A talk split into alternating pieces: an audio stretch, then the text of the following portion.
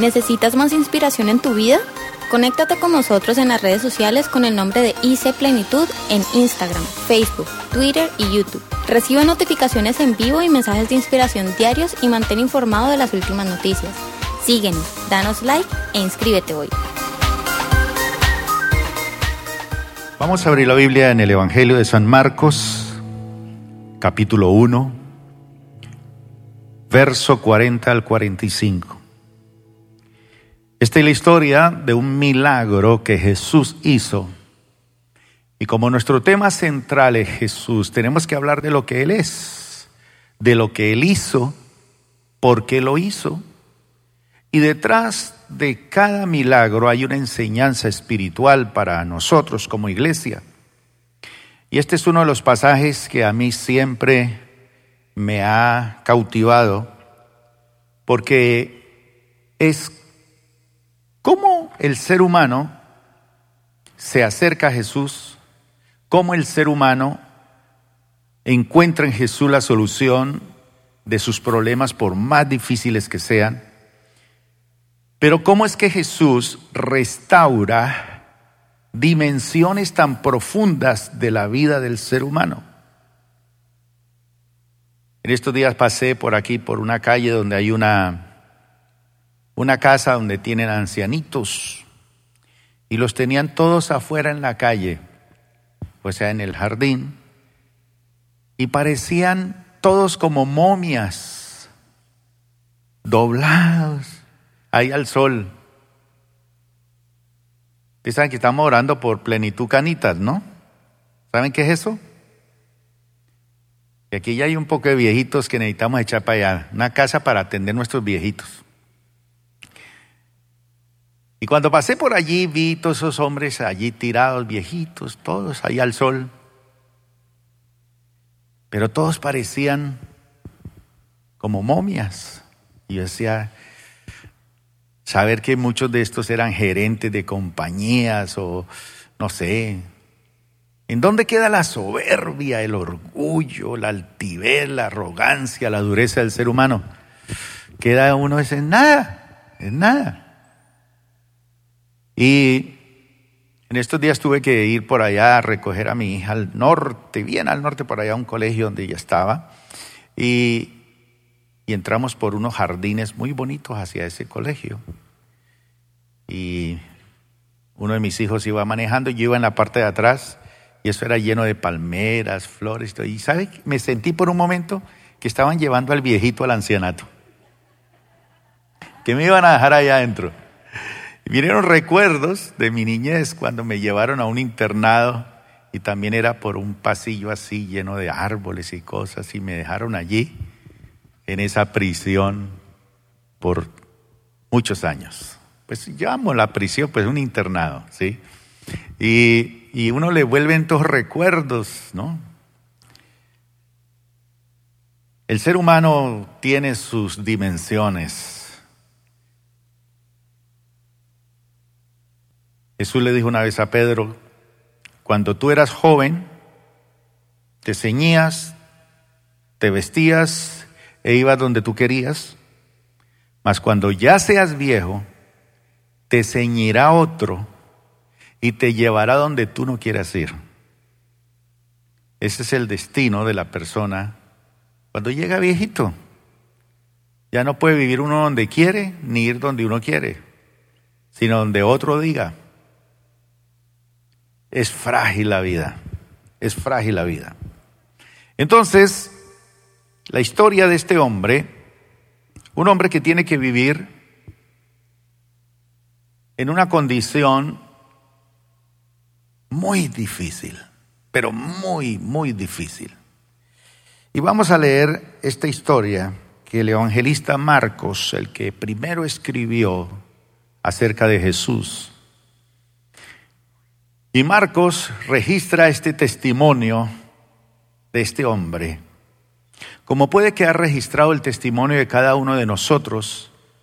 Cada uno de nosotros hemos recordado cómo llegamos a Jesús, cómo conocimos a Jesús. Algunos de los que estamos aquí, a lo mejor conocimos a Jesús a través de nuestros padres que nos llevaron obligados a la iglesia, chiquitos, Y eh, otros eh, sencillamente conocieron al Señor ya adultos, pero hay algunos aquí que fueron a la iglesia chiquitos, los obligaban, y a medida que fueron creciendo fueron descubriendo que toda esa cantaleta que decía papá tenía razón, y que hoy hay principios en nuestra vida hacia Dios que, que los conservamos por, por eso. Entonces, dice aquí la palabra de Dios que un hombre con lepra, estos días fui a un, a un centro de salud y ahí repartiendo volantes donde dice la lepra no ha desaparecido, donde da un porcentaje de gente que hay leprosa. Y le dicen vacúnese, vaya, la lepra. Es una cosa terrible.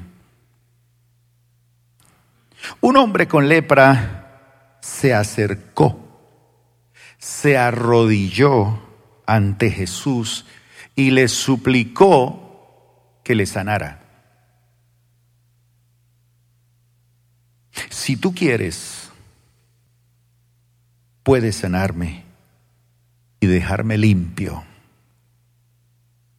dijo. Movido a compasión, Jesús extendió la mano y lo tocó. Si quiero, dijo, queda sano. Al instante la lepra, al instante la lepra desapareció y el hombre quedó sano. Entonces Jesús lo despidió con una firme advertencia, una firme advertencia. No se lo cuentes a nadie. Ese es uno de los secretos del Evangelio de San Marcos, el secreto mesiánico. No se lo cuentes a nadie, no lo digas a nadie. En cambio, preséntate ante el sacerdote y deja que te examine. Lleva contigo la ofrenda que exige la ley de Moisés a los que son sanados de la lepra. Esto será un testimonio público de que has quedado limpio.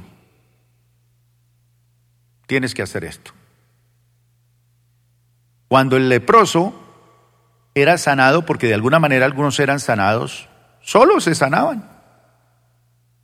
Entonces tenían que ir al sacerdote, que era el, digamos como el médico legista, el que declaraba y daba la certificación de que era una persona que estaba completamente sana y que podía volver a ingresar a la sociedad.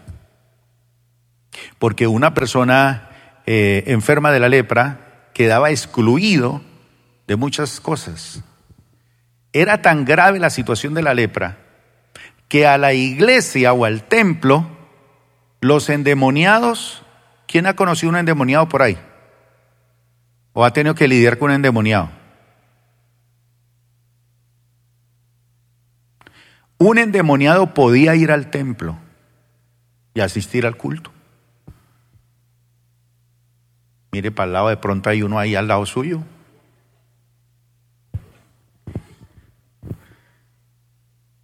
Pero el endemoniado podía ir, pero un leproso no podía ir. Entonces tenía más valor un endemoniado que vociferaba y que echaba espuma y que se revolcaba y que se tiraba el culto muchas veces. Valía más él. Tenía derecho de ir al templo, pero un leproso no podía. Entonces cuando él era sanado, podía regresar nuevamente a la sociedad y volver al culto y al templo. Y como testimonio de su sanidad, él tenía que llevar dos, dos, dos aves, dos avecitas, dos, dos pajaritos. Entonces, uno de ellos, el sacerdote lo sacrificaba y el otro lo soltaba. Uno de los dos escogía a él y ¡cling! lo mataba, lo sacrificaba, y el otro lo dejaba ir en libertad en señal de que este hombre era un hombre que había sido limpio porque él, era ceremonialmente impuro y quedaba limpio de su impureza y segundo, quedaba libre otra vez para moverse donde quisiera. Él se iba a la casa, pero al mes tenía que traer un becerro para el sacrificio. Eso no era gratis. Si el Señor lo sanaba, Él le dijo, vaya y muéstrese al sacerdote y lleva la ofrenda para eso. O sea, el Señor lo sanó, pero Él tenía que cumplir con los requisitos de la ley para ser declarado completamente sano. Entonces él llevaba los pajaritos, pero al mes tenía que ir con el becerro. O sea, allí quedaba registrado, ¿sí? Señor eh, Julián Caicedo, Julián no sé qué, trajo las palomitas al dentro de un mes, venga aquí con el becerro. Y al mes traía ese becerro grande. Yo no sé cómo haría, pero pues uno ya sano se mueve, ¿sí o no? Y traía el becerro. Y ese lo sacrificaban en gratitud por, eh, lógicamente no todo lo quemaban, quemaban partes del cuerpo, pero lo más preciado de la carne y todo esto lo separaban para los levitas y los sacerdotes. Pero el resto lo, lo quemaban. Y algo que quemaban mucho eran las grosuras. Las grosuras, toda la, la grasa del animal la quemaban al fuego. Hoy en día se la come la gente. Por eso sufren de tantas enfermedades. Entonces dice aquí, esto será un testimonio público de que has quedado limpio. Pero el hombre hizo correr la voz proclamando a todos lo que había sucedido. Como resultado, grandes multitudes pronto rodearon a Jesús, de modo que ya no pudo entrar abiertamente a ninguna ciudad. Tenía que quedarse en lugares apartados, pero aún así la gente de todas partes seguía acudiendo a él. Un hombre con lepra se acercó a Jesús y le dice, si quieres, puedes. Y ese es el título del sermón hoy, si quieres, puedes. Querer es poder. ¿Y Jesús qué le dijo? Si quiero, si quiero, si quiero. No sé cómo este hombre logró, por lo que dice Marcos, parece que este hombre era bien impulsivo y de esos que no habían límites y los traspasaba a todos para lograr sus objetivos. Porque un leproso no podía moverse libremente por donde quisiera. Tampoco podía acercársele a la gente. Pero este hombre llegó hasta donde estaba Jesús.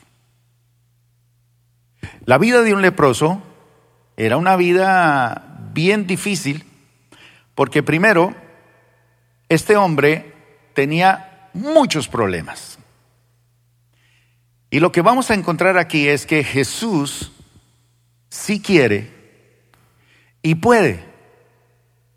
Y Él está en capacidad de decirle al ser humano, queda sano. ¿Qué sanidad necesitas hoy? ¿Qué dimensión de tu vida necesita ser sanada hoy? Y vamos a ver por lo menos cinco dimensiones en la vida de este hombre que Jesús quiso, pudo y lo restauró. Él restaura dimensiones del ser humano porque la humanidad es una, una cosa muy compleja. Somos seres humanos y somos muy, pero muy, muy complejos. Hablemos de la primera dimensión que él trata con este hombre. Y la primera dimensión que restaura de este hombre es la dimensión física. Yo no sé cuántos de ustedes han estado enfermos alguna vez. Levanten la mano si alguno de ustedes ha estado enfermo. Eh, alguna vez en la vida, enfermo. Allá, allá, y me duele, y con fiebre, y allá, no sé, bien enfermo. Cuando usted está enfermo, ¿usted está alegre o está amargado? Normalmente. ¿Sí? Con un dolor de muela. o unos cálculos renales.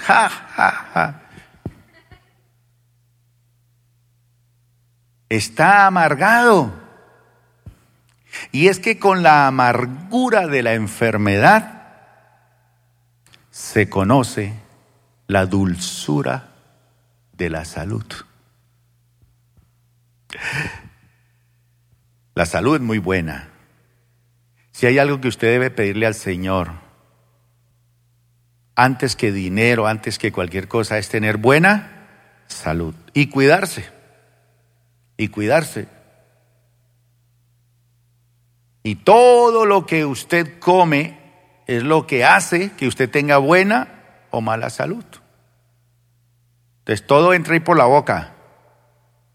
Y si usted se queja y se lamenta de dolores y cosas porque usted no se cuida. Y cuando uno no se cuida surgen las enfermedades terribles. Entonces la dimensión física es algo que a nosotros nos hace muchas veces preocuparnos cuando estamos enfermos, pero también apreciar y valorar cuando estamos sanos. Realmente ser sano es una dulzura. ¿Quién está sano en estos momentos? ¿Quién se imaginaba que cuando usted comía dulces y comía todas esas cosas ahí, se iban a convertir después en una canasta llena de drogas, medicamentos? encima de la mesa y toma esta para esto y esta para esto y esta para esto y esta para esto. Y acabe riñones y acabe esto y acabe el hígado y acabe esto. Todos los medicamentos. Afortunadamente medicamentos. Pero alguien dijo que el cuerpo nuestro es un jardín. Es un jardín. Y que la voluntad del ser humano es el jardinero. La voluntad es el jardinero. Una vez Satanás le dijo al Señor, si yo toco a Job, le toco su cuerpo, su salud, en tu propia cara te va a maldecir. Porque todo lo que el hombre tiene, lo dará por su vida.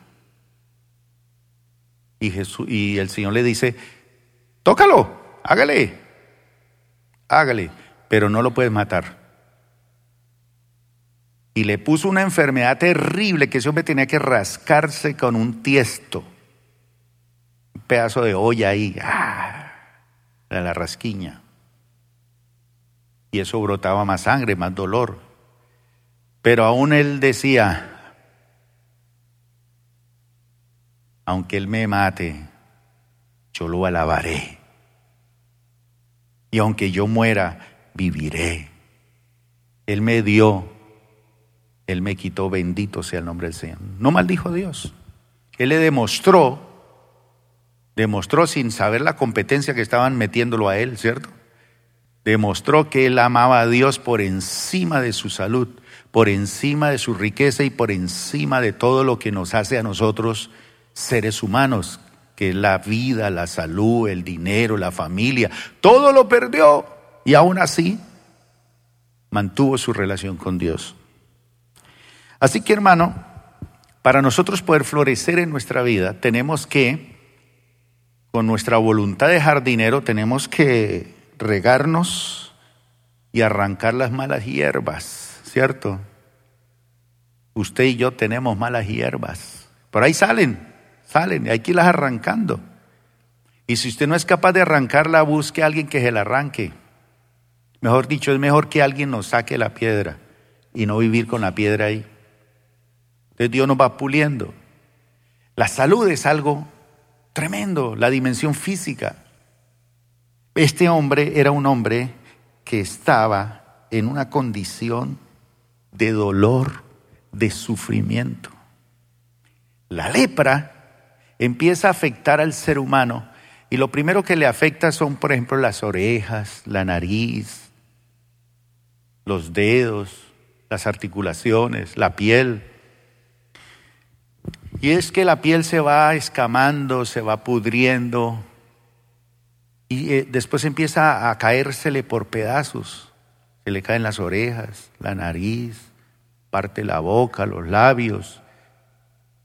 Y el olor es un olor terrible. Entonces ellos se envolvían en trapos, parecían momias vivientes que se movían.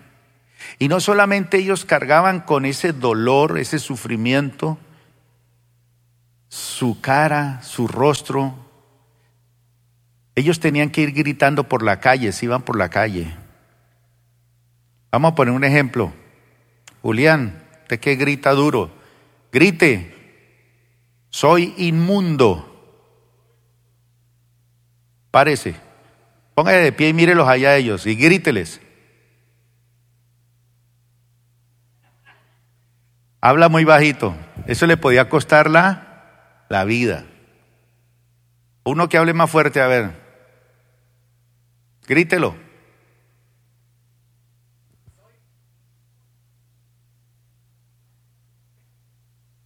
Este es más sexy, ¿no?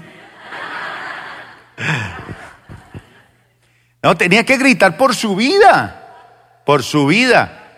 Tenía que decir soy inmundo para que el que venía por la misma acera se pasara al otro lado.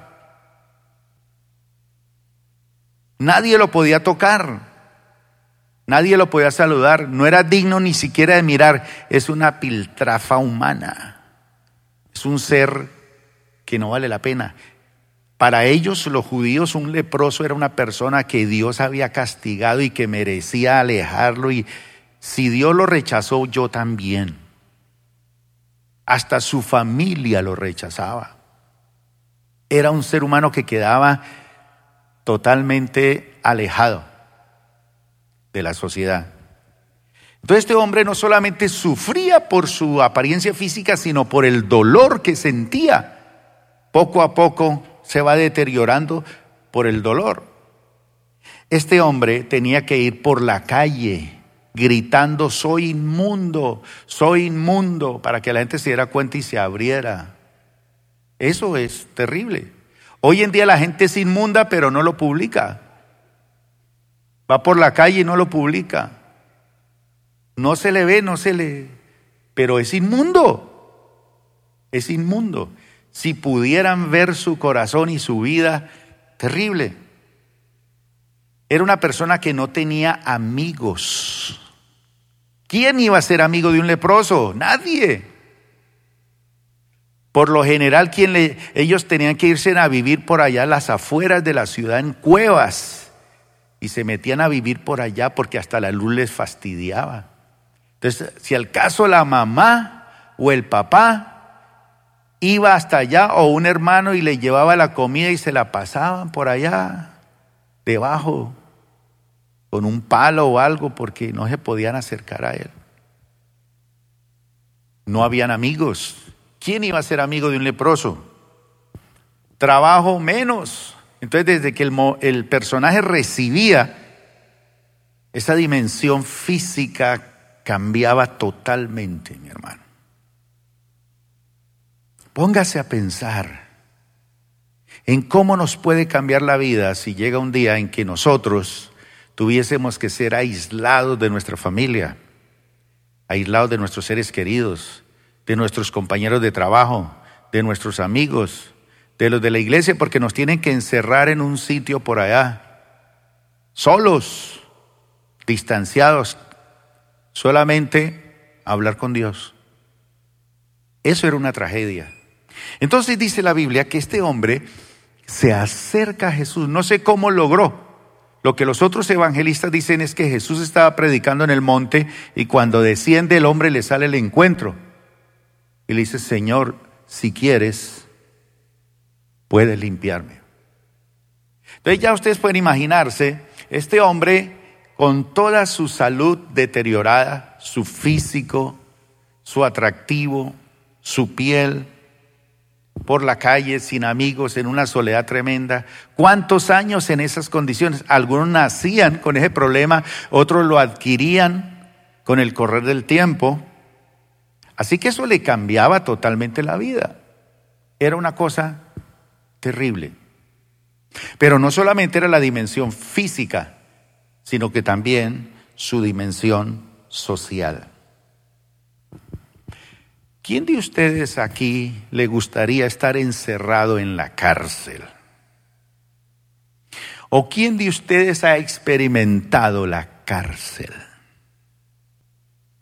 ¿O quién de ustedes le gustaría ir ahora en diciembre a llevarle algo a los presos en la cárcel? Por lo menos usted va a estar allí en un ministerio de llevarle la palabra y alimentos y cositas y libros y les llevamos eh, natilla y buñuelos, pero usted entra a las seis de la mañana y tiene que salir por allá a las cinco de la tarde. Así que aunque usted quiera salir de la cárcel, usted es un preso más. Le toca estar ahí adentro. Entonces va a vivir la experiencia de ser un preso bajo las rejas y detrás de las rejas durante un día. ¿Quiénes fueron ya a la cárcel aquí han ido a servir en Navidad? Vean. Bendito. ¿Cuánto les gustaría este año ir a la cárcel? ¿Ah? ¿Cuánto les gustaría ir a que los visiten cuando estén presos?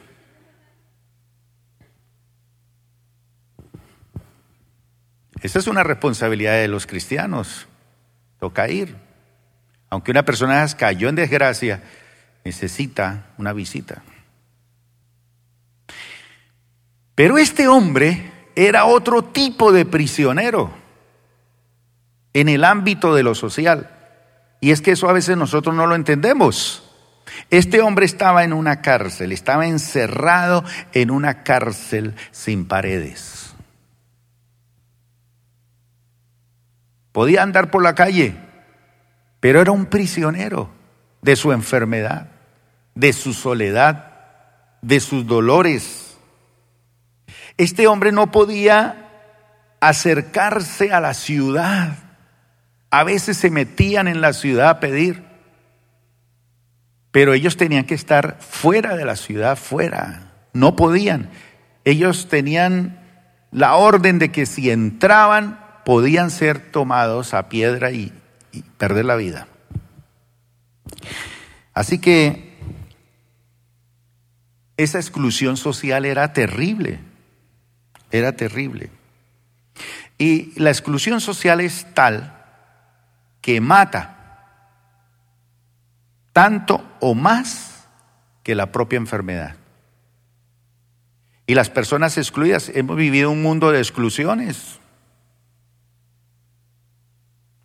Las personas que tienen diversidad sexual son excluidas. Los enfermos de SIDA, las mujeres, los afrodescendientes han sido excluidos. En Colombia ha habido exclusión, ¿sí o no? La exclusión social. Eso mata más que la enfermedad. Los cristianos evangélicos en Colombia han sido excluidos. Por eso es importante, mi hermano, que entendamos los tiempos de Dios. Y necesitamos gente en la iglesia que sea entendida en los tiempos de Dios. Ustedes saben qué está pasando ahora en estas elecciones. No sé si usted es entendido en los tiempos, pero es la primera vez en la historia de Colombia, es la primera vez de la existencia de Colombia como república que tiene un candidato cristiano y es mujer. Es la primera vez en la historia, hermano. ¿Qué le quiere decir eso a usted, mi hermano? ¿Qué nos dice eso Dios por medio de eso?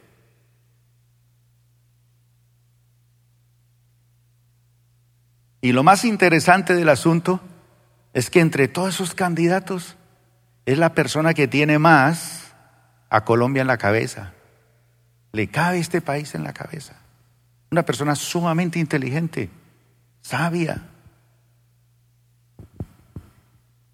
Colombia es la primera vez en su historia que tiene un candidato evangélico a la presidencia y es mujer, la doctora Vivian Morales. Y no la querían y no le han dado mucha publicidad como a los otros. Pero esta señora va a sorprender a Colombia porque los cristianos hemos entendido que este es el tiempo de Colombia, hermano. Y por lo, por lo menos en esta primera vuelta hay que votar por ella como cristiana. Ya en la segunda vuelta, si no pasa, pues veremos por quién. Pero tenemos que demostrar que el pueblo de Dios, fíjese hermano, cómo es esta nación, los tiempos de Dios para que hablemos de la dimensión social. El problema es que el ser humano no tiene ya valores. Ya no hay valores. Ya esto está destinado al abismo, pero hay un pueblo de Dios que tenemos valores, principios bíblicos cristianos que pueden cambiar y bendecir a Colombia y hacer una nación próspera y bendecida. Y si nosotros no aprovechamos el tiempo de Dios, es el tiempo de Dios para esta nación. Y demostrar que hay un pueblo en Colombia que dice, estamos aquí, existimos, no queremos la muerte de los niños, no queremos esto, no queremos aquello, no queremos exclusión de estas áreas, no queremos que se maltrate a nadie, queremos establecer los principios de Dios para bendecir esta nación. Pero la exclusión social es algo terrible, terrible. Y este hombre es un hombre que estaba muerto más, le hacía más daño la exclusión de él como persona que su propia enfermedad. Al fin y al cabo, pues sí, estoy enfermo y llevado.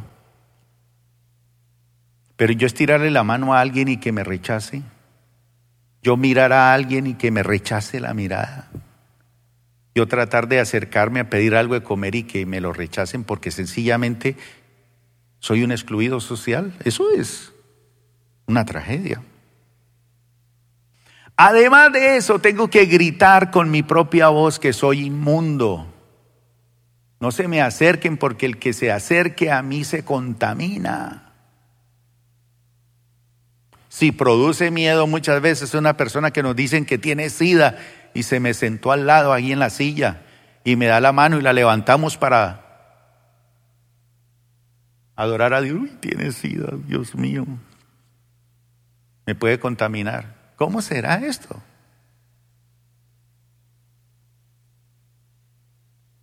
Y su voz grita en las calles, inmundo, inmundo. Hay una cosa curiosa aquí, mi hermano. ¿Quién no se podía mover libremente por la ciudad? El leproso. Y cuando el Señor sana al leproso, ¿quién es el que no se puede mover libremente por la ciudad? El que lo sanó. ¿Por culpa de qué? De este bocón. Es que el Señor le advirtió. No hable, cállese. Y a veces cuando el Señor le dice a uno, cállese, tiene que callarse. Porque ¿qué hizo? Alborotó todo y ya Jesús no podía desplazarse fácilmente por la ciudad por la imprudencia de este hombre.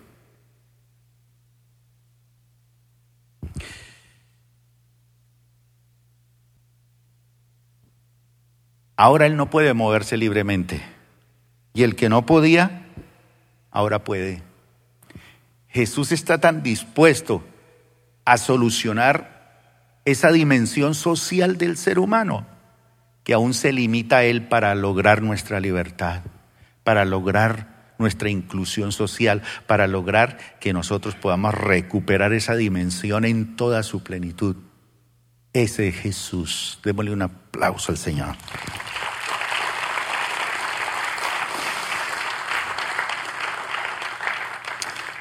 La tercera dimensión que Jesús restaura en este hombre es su dimensión familiar. Vamos a suponer que este hombre tenía familia, tenía esposa y tenía hijos. Cuando Jesús toca a este hombre, lo devuelve otra vez a su familia. Muchos de nosotros hemos cometido errores con nuestra familia, claro que sí. Y a lo mejor hemos, por nuestra irresponsabilidad, hemos tenido que separarnos o nos separaron de la familia. Nos echaron de allá, del seno. O a lo mejor abandonamos nuestra esposa, nuestro esposo, nuestros hijos, los abandonamos. Cometimos error y no fuimos. O maltratamos o abandonamos o hicimos cualquier cosa terrible.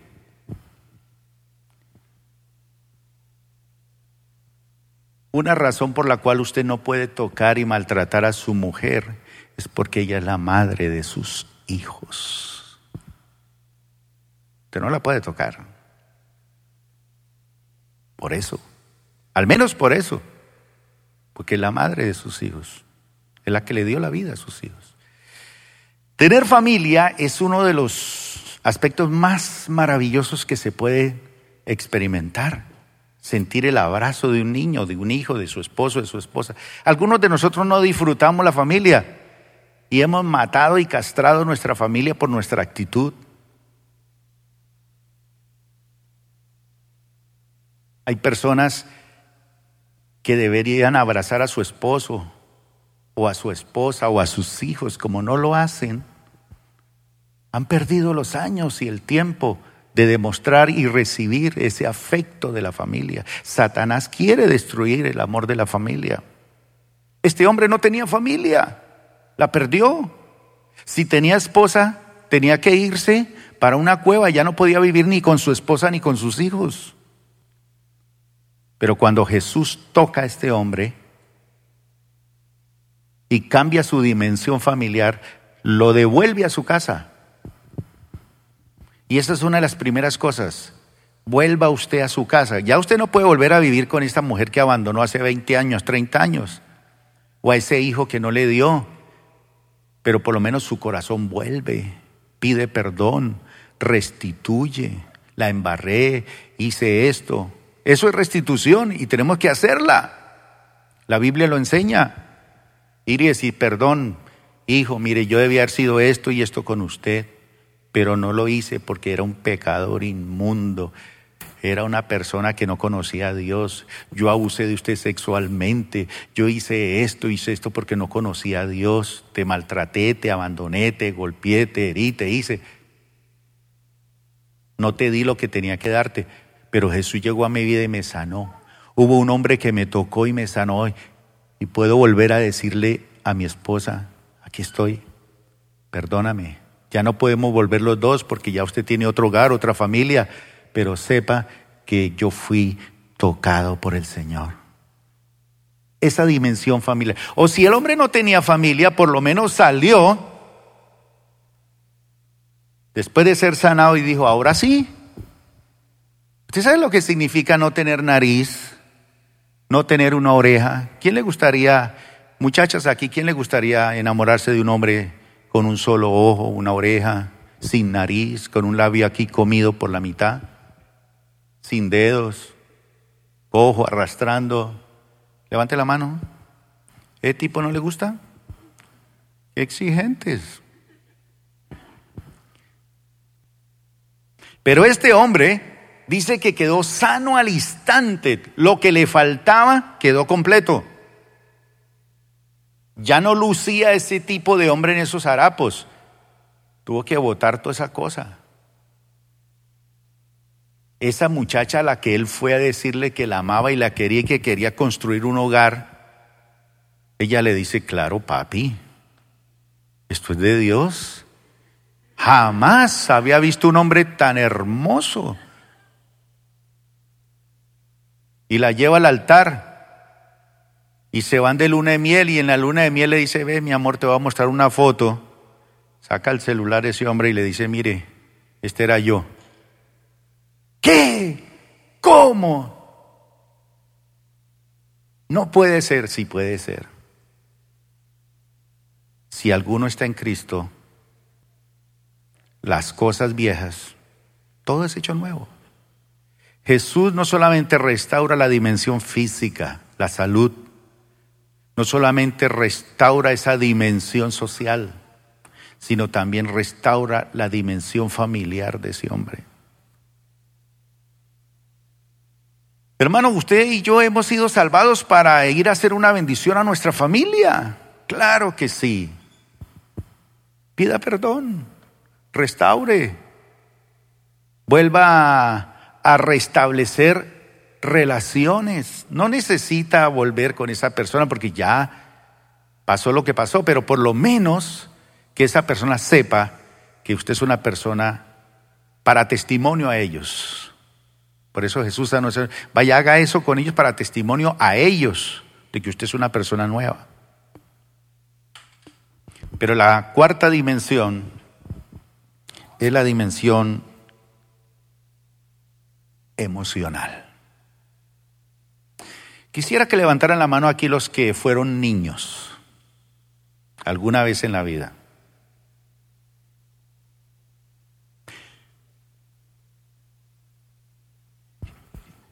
¿Usted recuerda o le han mostrado fotografías cuando usted era bebé?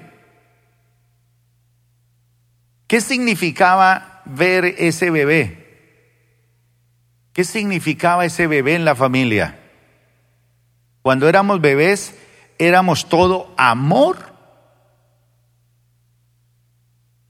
y alegría. Yo estoy en la oficina cuando oigo unos pasitos tocan la puerta y abren y veo una chiquita allí, que es mi nieta, y entra a mi oficina. Todo se convierte en amor y alegría. Así es sencillo. Cuando éramos bebés todo era amor y todo era alegría. Después nos metieron a la escuela y nos daban palo que para que aprendiéramos un poco de cosas y nos alejaron de la familia por 20 años. Y nos enseñaron unas cosas. Cuando éramos bebés éramos todo amor, éramos todo alegría. ¿Sabe? Lo más importante es que sabíamos, sabíamos lo importante que éramos. Uno llegaba a la casa del abuelo o de la abuela y todo estaba para uno. Éramos muy importantes. Mejor dicho, ¿quién no se sintió cuando era niño ser el centro del universo? Levante la mano. Pocos. Ustedes no, no tuvieron niñez. ¿Cuándo dejó de usted ser el centro del universo? ¿Cuándo? Cuando usted perdió su dimensión emocional. Un niño no se preocupa de nada. Él es el centro del mundo. Él vive de una forma diferente. Y uno acaba de ver el niño cómo disfruta de todas las cosas y luego entra un hermano, hermano, es que quiero hablar con usted, pastor, un momentico, y se sienta ahí al lado. Y la nieta allá, y ella con su plastilina y todo allá jugando, y este contándome todos los desastres de su vida. Soy una porquería, no sirvo para nada.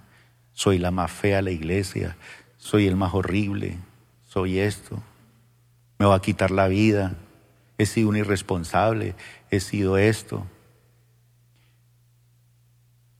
Y preocupado porque esta aprenda que uno más uno es dos, y este ya ha aprendido a sumar, a restar, a multiplicar, a dividir, a destrozar su propia vida. Porque el diablo quiere destruir esa dimensión emocional. La parte emocional del hombre ha sido destruida. Este hombre estaba así. ¿Cómo lo sabemos? Cuando él viene a Jesús, él le dice, Señor, por favor, sáname. ¿Qué le dijo? Si quieres, si quieres. Por eso es que las muchachas no se casan hoy en día, porque ellas llegan, se quiere casar conmigo. Si quieres. No se para así con posición de, de leona.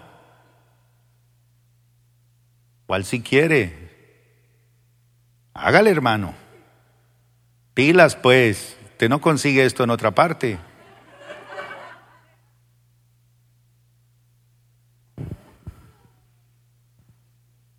Si quieres, me puedes regalar una monedita.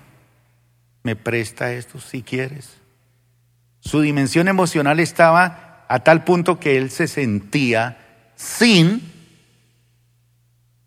valor alguno. Es que nadie lo quería. Y llega Jesús, ¿quieres? Entonces su dimensión emocional estaba totalmente destruida de este hombre leproso.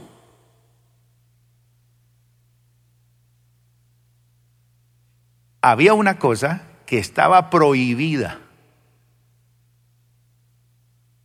que alguien tocara a un leproso. Venga, Javes. ¿A usted le gusta que lo saluden?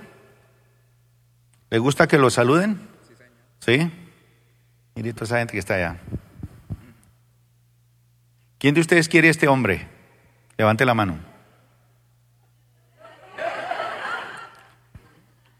¿Hay alguna soltera aquí que quiera? Aquí donde usted ve en este muchacho es va a ser físico. Y él dice que quiere ser físico experimental o teórico. Experimental. O sea que él va a meter la mano ahí en la bomba, próxima bomba atómica que vamos a hacer. Pero si él era leproso en la época, yo no podía, mire, si lo toco, si lo toco, o si por equivocación en la calle Ay, disculpe Señor, soy leproso. ¿Cómo así? Ya soy inmundo ceremonialmente. O sea, me dañaba la semana. Me tocaba salir, quemar esta ropa, bañarme como siete veces. Me tocaba irme a vivir fuera de la ciudad, entonces tenía que irme por allá para las tres cruces durante ocho días, fuera de la ciudad. Usted me enredaba en el asunto. Era inmundo, no podía ir donde mi familia. Y todo el que me tocare a mí se, se volvía inmundo también. Entonces le enredaba la vida a un poco de gente. Entonces, la dimensión emocional de este hombre era que por naturaleza nadie me puede tocar.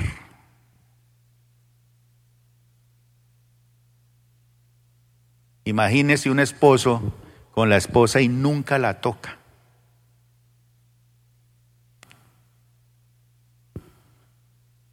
Buenos días, buenas tardes, buenas noches.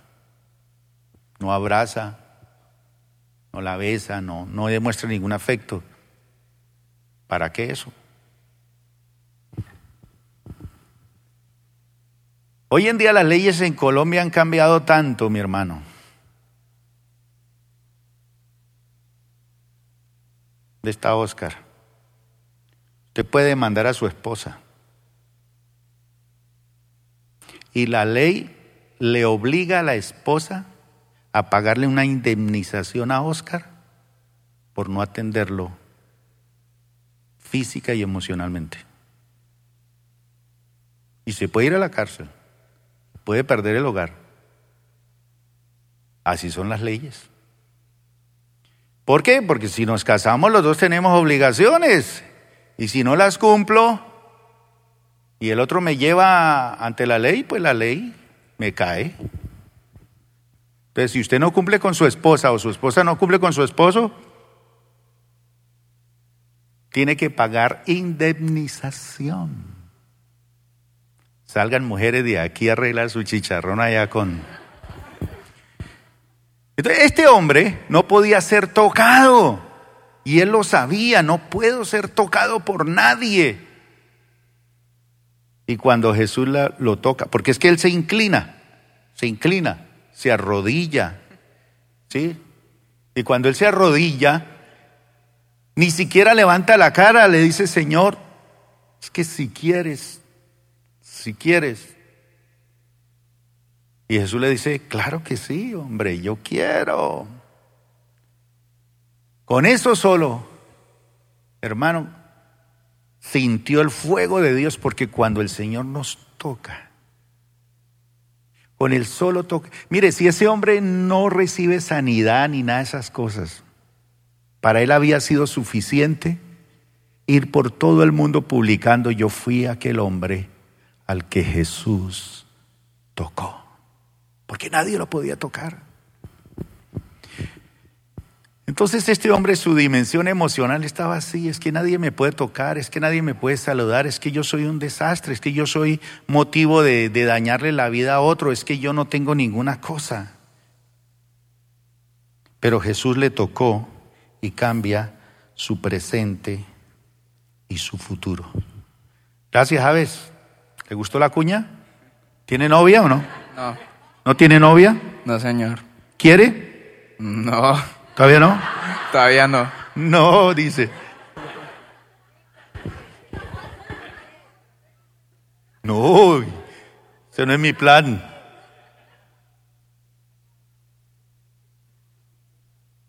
Y termino, mis hermanos.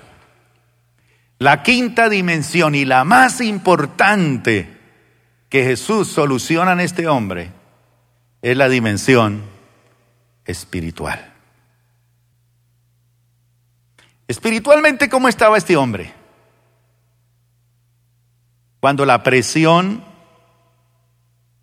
física dura, social dura, familiar dura, emocional dura. ¿Cómo creen que este hombre estaba espiritualmente? ¿Cuántas veces este, este hombre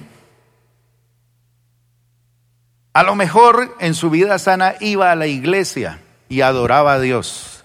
Yo veía esta mañana algunos adorando a Dios con una libertad espectacular.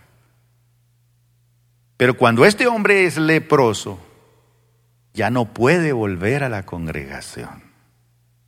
Entonces, ¿qué hacía él?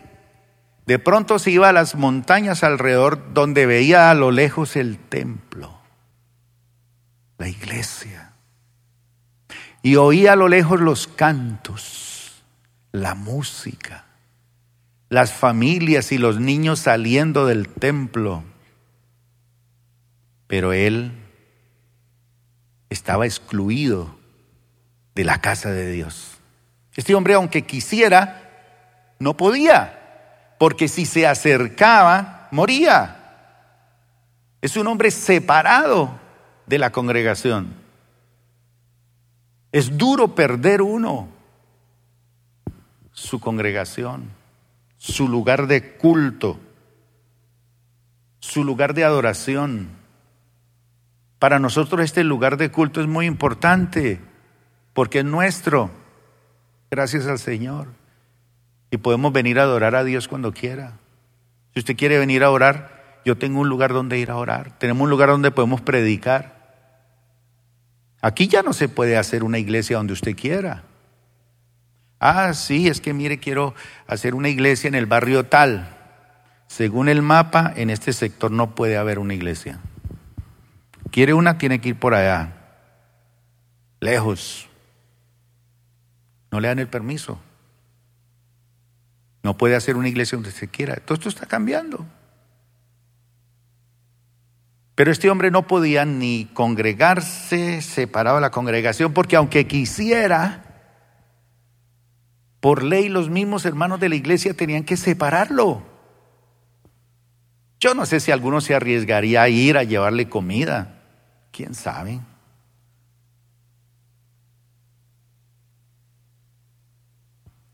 Y en un estado de impureza ritual. Soy impuro soy impuro, ni Dios me ama. por allá en la soledad, diciendo Dios, ¿por qué me castigaste? Porque soy así. Y allá en la soledad de la montaña, anhelando estar allá en la casa del Señor. Yo quisiera llevar una ofrenda. No puede. Ni siquiera su dinero valía. Uy, no, no, no.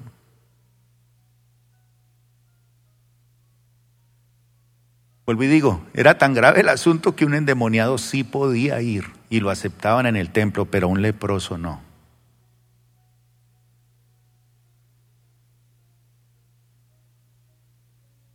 Pero Jesús le dice, sí quiero, queda limpio. Y dice que quedó sano desde ese momento. ¿Y a dónde es el primer lugar que Él lo manda? Ve y muéstrate dónde. Al sacerdote. ¿Usted cree que el sacerdote podía ser abordado por ese hombre leproso en algún momento? Jamás. Y le dice, ve y muéstrate al sacerdote. Y cuando él viene, viene el muchacho ahí, con dos palomas en la mano. Él ya sabe. Ya le han dicho, vea viene un muchacho así. Se llama Oscar. Pelado estaba leproso. Ahí trae dos palomitas y viene a que usted certifique que el hombre está sano. ¿Está sano de veras? Porque si no está sano, usted sabe que nos emproblemamos aquí. Nos puede coger la iglesia a piedra a, los, a todos. Me echan a mí del sacerdocio. No dicho, ese hombre nos enreda. Ese era un problema. Era una papa caliente. Sí, sí, está sano, está sano. Y pasa. Y con el primero que se ve cara a cara, con sus dos palomitas, es con el sacerdote, con el hombre de Dios. Qué bonito. ¿Cómo se imaginan que fuese cara a cara con el sacerdote? Después de años sin verse. Si hay algo bonito es cuando una persona puede verse cara a cara con su pastor. Porque usted puede oír muchas voces. Puede oír predicadores por la televisión, por la radio. Pero usted siempre querrá oír la voz de su pastor. El pastor le extiende la mano y le dice, Decía, a ver, levante ese brazo, la oreja, le mira por todo lado. Sí, está sano, hermano. Soltemos el pajarito. Y el otro sacrifiquémoslo. Y en un mes me trae un becerro. Váyase, hermano. Queda completamente sano. Usted es el certificado, lléveselo. Vuelve a todo. Por eso yo amo a Jesús, porque Jesús nos dio restauración total. Por eso vale la pena que nos rindamos en adoración al Señor. Él es el único que llega con su toque a esas áreas tan profundas del ser humano. Y Él toca y restaura lo físico, lo emocional, lo social, lo espiritual.